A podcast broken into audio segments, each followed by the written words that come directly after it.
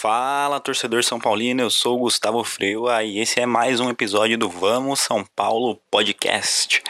E o assunto de hoje vai ser o majestoso contra o Corinthians e as preocupações que rondam o time para a estreia na Libertadores daqui a 18 dias.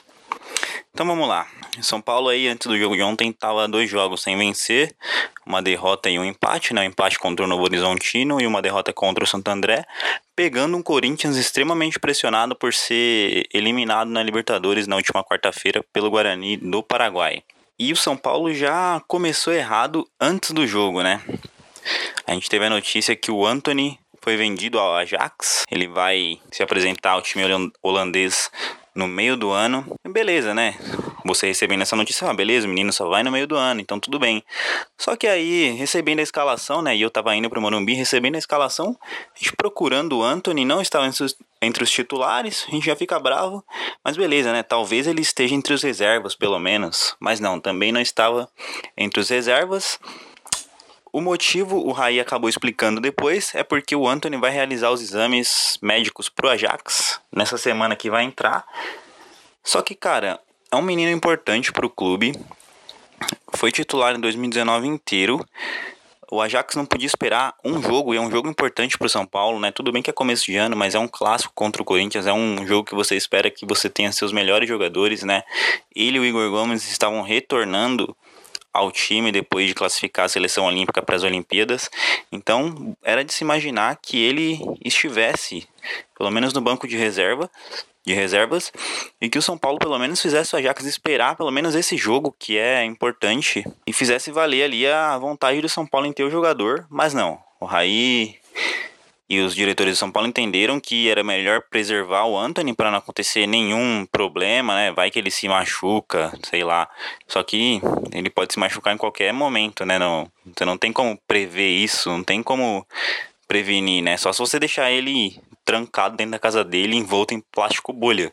É a única solução que existe, né? E ainda assim ele pode, sei lá, sofrer um infarto, né? Enfim, o Antony deveria ter jogado, pelo menos estar no banco de reservas, mas tinha que estar à disposição do Diniz no jogo de ontem. Agora vamos entrar no jogo. O Diniz não fez modificações na equipe, né? Muita gente imaginava que o Igor Gomes poderia ser titular, mas não, manteve o time que vinha jogando. É o mesmo time, mesmo esquema. E aí, o time começou bem no início do jogo, começou pressionando o Corinthians, verdade, criando as oportunidades que já havia criado contra Santo André e Ferroviária, contra Santo André e Novo Horizontino, só que mais uma vez o São Paulo não conseguiu transformar essas oportunidades em gols de fato. E aí, por diversos problemas que eu vou começar a listar a partir de agora. Primeiro deles, Juan Fran na lateral direita. Tá muito lento, ele não consegue cruzar boas bolas e também não consegue marcar jogadores de velocidade. Então, quando o São Paulo pegar um jogador de velocidade, ele vai sofrer. Eu não sou fã do Igor Vinícius, mas eu acho que será uma solução, porque o Juan Fran realmente atrapalha ali na lateral com a lentidão dele. E foi assim no jogo contra o Corinthians, né? Ele chegou algumas vezes na linha de fundo, só que não conseguiu bons cruzamentos, nem por cima, nem por baixo. Tudo bem que tava... E aí a diferença, né? Ele estava sendo marcado por um lateral novo do Corinthians, que é o Lucas Piton, né? Um menino que não tem nem 20 anos ainda. Então, tá alcançando o auge da forma física dele. E realmente o Juan Fran sofreu, e principalmente para marcar também, né? Tudo bem que o Corinthians não fez um grande jogo, né? Mas quem estava em cima do Juan Fran era o Johnny Gonzalez, que é um cara muito rápido, driblador, e que se o Corinthians tivesse tido uma outra proposta de jogo e não se encolhesse, poderia ter causado mais danos ao São Paulo. Vamos lá, próximo da lista, Hernanes, outro que deixa a dinâmica do time lenta. O meio-campo do São Paulo é lento, né? E ontem o Hernanes... Uma das coisas que eu mais tô com raiva, né? Já falei que eu fui assistir o jogo, que eu mais fiquei com raiva foi que o Hernanes teve uma das primeiras oportunidades do jogo, né? Uma jogada muito bem construída do São Paulo pelo meio da defesa do Corinthians, que é uma coisa que você tem que aproveitar, né? Porque o Corinthians na década passada ficou conhecido por ter defesas sólidas. São Paulo tramou uma jogada pelo meio da defesa, um passe bonito de calcanhar do Pablo. E o Hernanes, que é um cara que chuta muito bem de direita, muito bem de esquerda, chegou na cara do Cássio, ao invés de chutar, preferiu dar mais um corte, aí o Camacho chegou em cima dele e acabou tomando a bola. Não dá pra entender, né? O gol tava só ele e o Cássio. A pior das hipóteses era o Cássio rebater a bola de novo.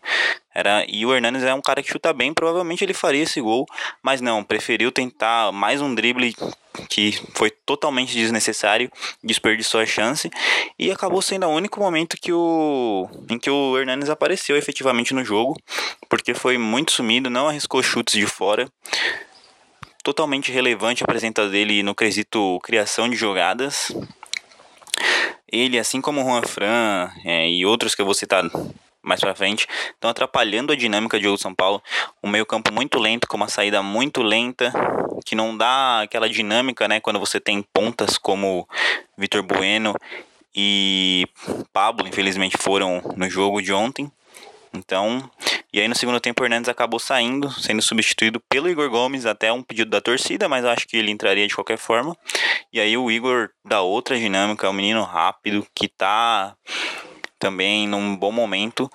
E acho que, eu já falei isso ano passado, o Hernanes tem que ser reserva, tem que entrar no segundo tempo, porque realmente ele atrapalha o ritmo do ataque.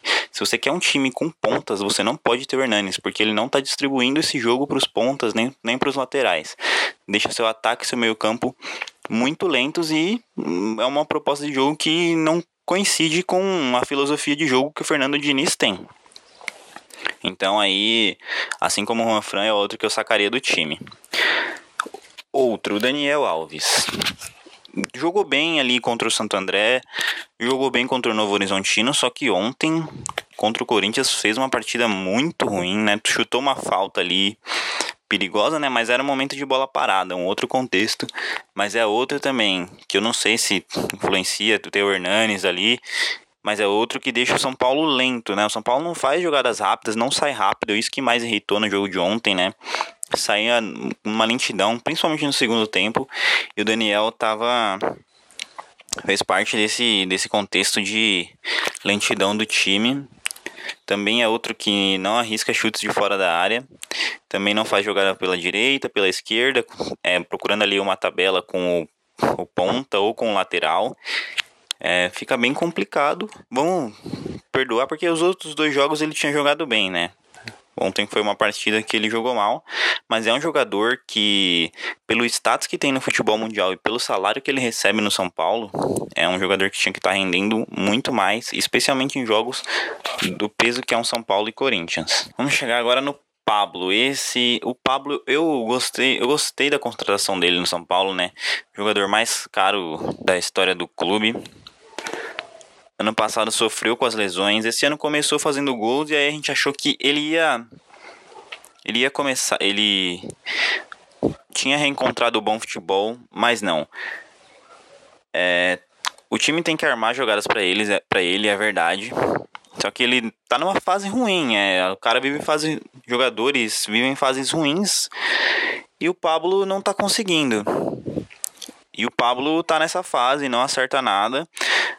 Mas aí tudo bem, porque o que eu vou falar do que eu vi no jogo de ontem é uma situação bizarra que eu acho que é uma das poucas culpas que o Fernando Diniz teve nesse começo de ano. Ontem, quem acompanhou o jogo no segundo tempo viu o Pablo ajudando o Juan Fran na lateral. E não era tipo uma ajuda esporádica, não, no contra-ataque do Corinthians. Ele tava realmente do lado do Juan Fran, né? Como se o São Paulo tivesse dois laterais esquerdos, né? Ou como se ele fosse um volante que estava sendo deslocado. Dois laterais direitos, perdão. Como se o São Paulo tivesse dois laterais direitos ou como se fosse um volante deslocado para a direita para marcar. Um Pablo, um camisa 9, que não é um cara rápido, né? Se é um Antony ou um Pato, que são caras que têm velocidade, você até entende assim, né? Pô, colocou o cara ali porque ele é rápido, vai conseguir acompanhar as descidas do Corinthians. Mas não, o Pablo é um cara pesado e tá perdendo muitos gols, né? O São Paulo tem criado, nos últimos 3 jogos especialmente, criou muitas e muitas chances e desperdiçou o que tá custando, né? Então, 3 jogos sem vitória e o Pablo também é um que merece pro banco, né? Na minha visão, até pro cara treinar mais, sei lá, porque a situação dele tá muito difícil. Isso prejudica o time acima de tudo, né? Você não pode ter um camisa 9 que não tá rendendo lá na frente. Não adianta você criar se o cara não tá bem. Então acho que merecia um banco para ele se recuperar, até mentalmente, né? Porque quando você tá jogando mal, você fica com a sua confiança abalada. É outro que eu deixaria no banco. E essa situação foi bizarra. O Fernando Diniz, ninguém acabou perguntando na coletiva, né, essa situação, mas quem foi ao estádio, quem acompanhou o jogo atentamente, viu essa situação do Pablo atuando na defesa por muito tempo, por alguns minutos, assim, longos minutos, né? Não dá. O Pato jogando bem, né? De novo, nesses três últimos jogos, desculpa a insistência, né, mas falar, nesses três últimos jogos ele muito bem participando do jogo, só que ontem é outro que perdeu oportunidades que não podem ser perdidas, especialmente num clássico e em jogos de Libertadores, que o gol é muito importante, né?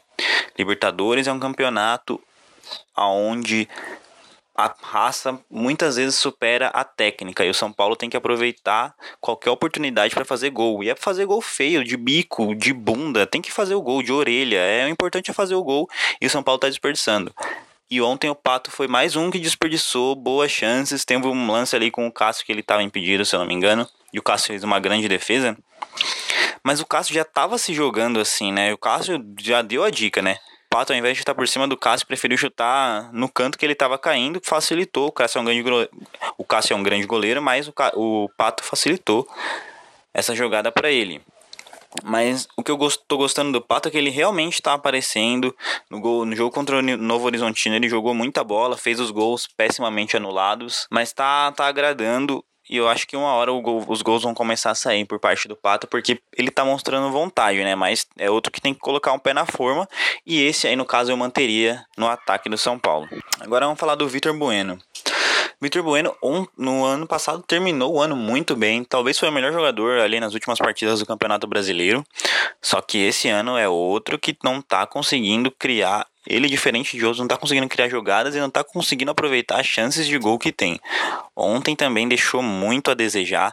É outro que teve oportunidade de gol, né? Mas tava frente a frente com o Cássio, recebeu uma bola cruzada para trás, preferiu fazer um corta-luz desnecessário, sendo que o lance era propício para ele chutar o gol e não o fez, né?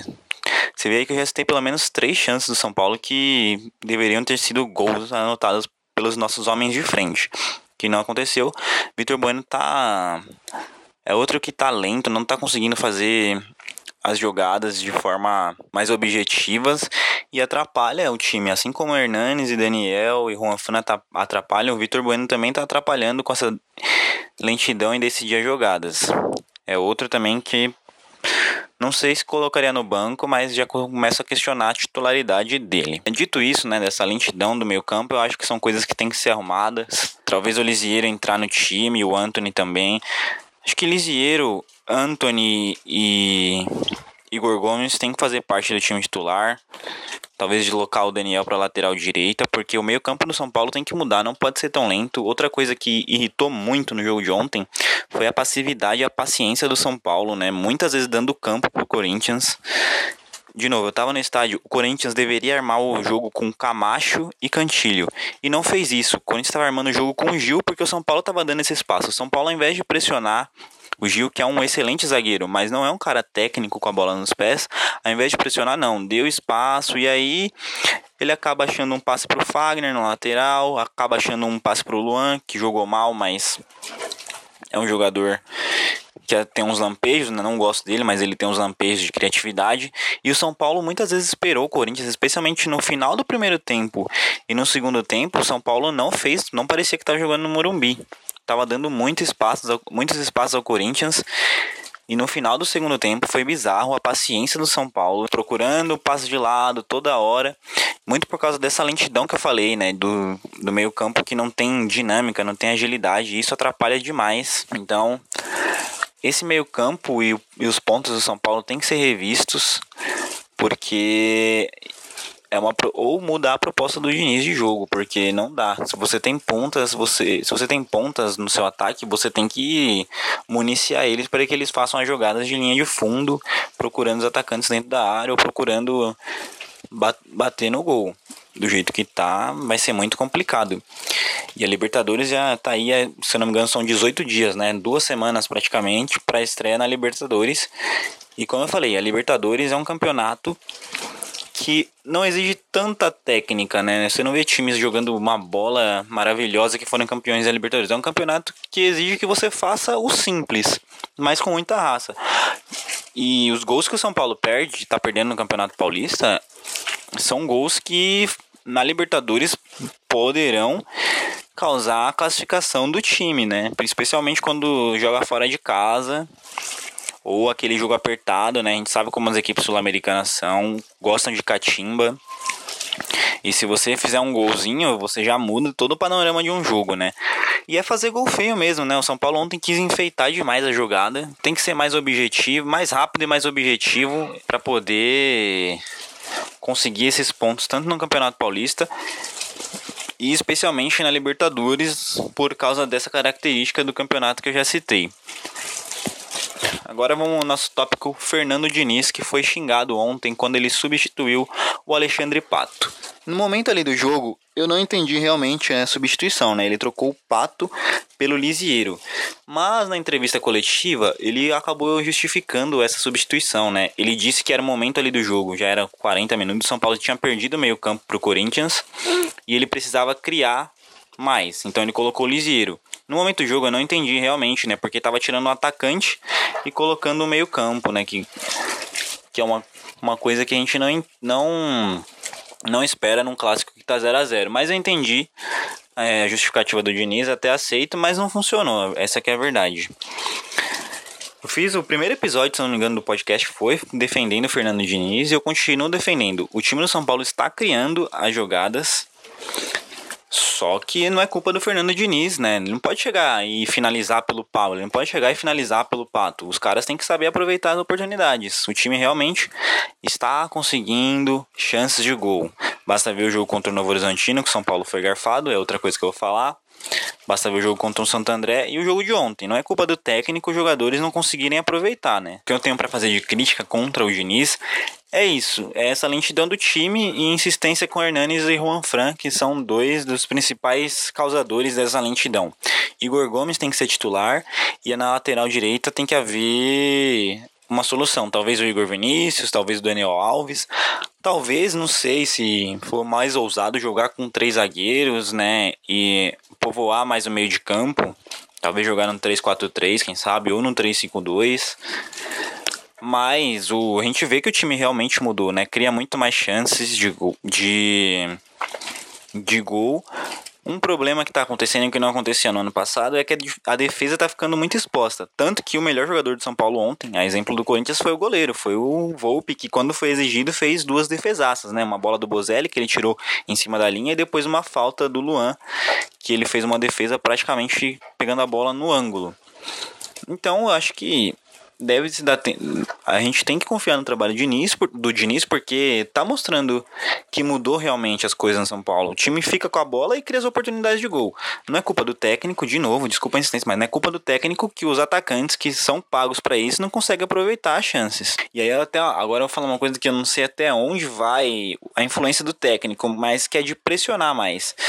Eu, por exemplo, faria a marcação alta, porque o Corinthians não tá conseguindo usar os jogadores técnicos, como eu falei, Camacho e Cantilho, para armar o jogo, e tava armando com o Gil. Então, se você pressiona esse cara que não tem tanta qualidade para tocar, você ganha a bola lá na frente, muito mais próximo do gol. E aí eu queria entender por que o time não fez mais disso, né? Por que o time esperou tanto o Corinthians? Essa é a minha pequena crítica, mas eu continuo apostando no trabalho do Diniz e acho que ele merece ficar. Até porque ele tá tentando mudar uma postura do time, a filosofia do time, né? Ele não tá tanto tempo no São Paulo, né? Ele não vai chegar a estalar os dedos e mudar tudo. Por isso, eu acho que deve-se manter o trabalho, dar um tempo de amostragem longo para que as coisas apareçam. Porque, sinceramente, se você falar que o São Paulo não tá criando mais, é ser injusto com um cara que tá fazendo o trabalho, que tá mostrando o resultado. Aí, lógico, cabe de todos o time colaborarem e aproveitarem as chances, né? O próximo tópico agora é a arbitragem.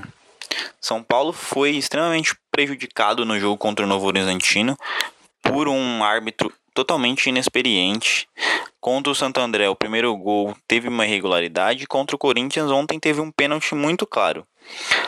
Aí, especificamente no jogo de ontem, o Raí ontem foi reclamar que estavam colocando árbitros inexperientes e o São Paulo estava sendo cobaia desses árbitros. Só que a federação não decidiu o árbitro no começo do jogo.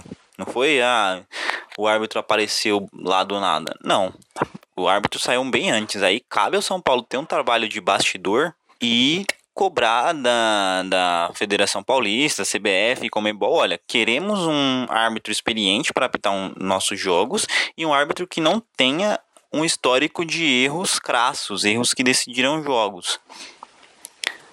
Isso é um trabalho de bastidor que tem que ser feito. Não adianta você reclamar depois que já aconteceu, né? Ontem, quem viu aí, viu aí que o Lugano, o Pássaro e o Raí foram pressionar a arbitragem, né? O Lugano até acabou xingando, sendo contido pelos policiais, e o nome dele foi até pra súmula depois.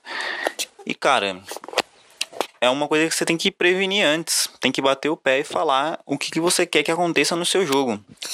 Fala, eu não quero árbitro inexperiente apitando o jogo do meu time, e bate o pé. Não adianta reclamar depois.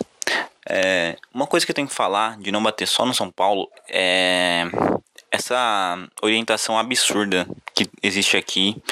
Não sei se nos outros países são assim também, do árbitro não poder falar. O árbitro tem que defender os argumentos dele, ele tem que defender as decisões dele, né? Argumentar por que ele marcou um lance tal e não marcou um lance tal. Ele tem que ter essa autonomia de falar. Ontem a falta no Pedrinho, que gerou a chance do Luan, foi a mesma falta que deveria ter sido marcado o pênalti. E ele mudou o critério dele em 5 minutos. Né? Uma chegada por trás que desequilibrou o jogador. E ele mudou o critério dele. Aí a gente não vai escutar o argumento do árbitro, porque ele pode ter errado, sim. Só que a gente tem que saber, e aí, por que você errou? Por que o seu critério foi um num lance e outro num lance pouco depois? Infelizmente, os árbitros são orientados a não falar depois do jogo, e fica por isso mesmo, e ninguém cobra explicações. E não adianta você querer falar depois que o jogo aconteceu, porque não vão voltar a partida. Pro São Paulo anotar o pênalti ou mudar para 1-0, 3-0. Então acaba sendo uma reclamação em vão que não ajuda em nada. Vamos chegando mais no fim do podcast. Só resumindo, o Antony deveria ter pelo menos sido relacionado para o jogo. O São Paulo tinha que ter batido o pé e feito o Ajax esperar pelo menos esse jogo contra o Corinthians. O time está muito lento, especialmente com o Juan Fran e Hernanes, que estão merecendo ir para o banco, porque estão atrapalhando na dinâmica do ataque. O nosso ataque está desperdiçando oportunidades claríssimas de gol. A gente deveria ter pelo menos duas vitórias e um empate nesses 3 últimos jogos, mas não, né? Temos 2 empates e uma derrota. O Fernando Diniz realmente melhorou o time, mas ainda tem os seus defeitos, mas eu ainda acredito que ele pode fazer um bom trabalho.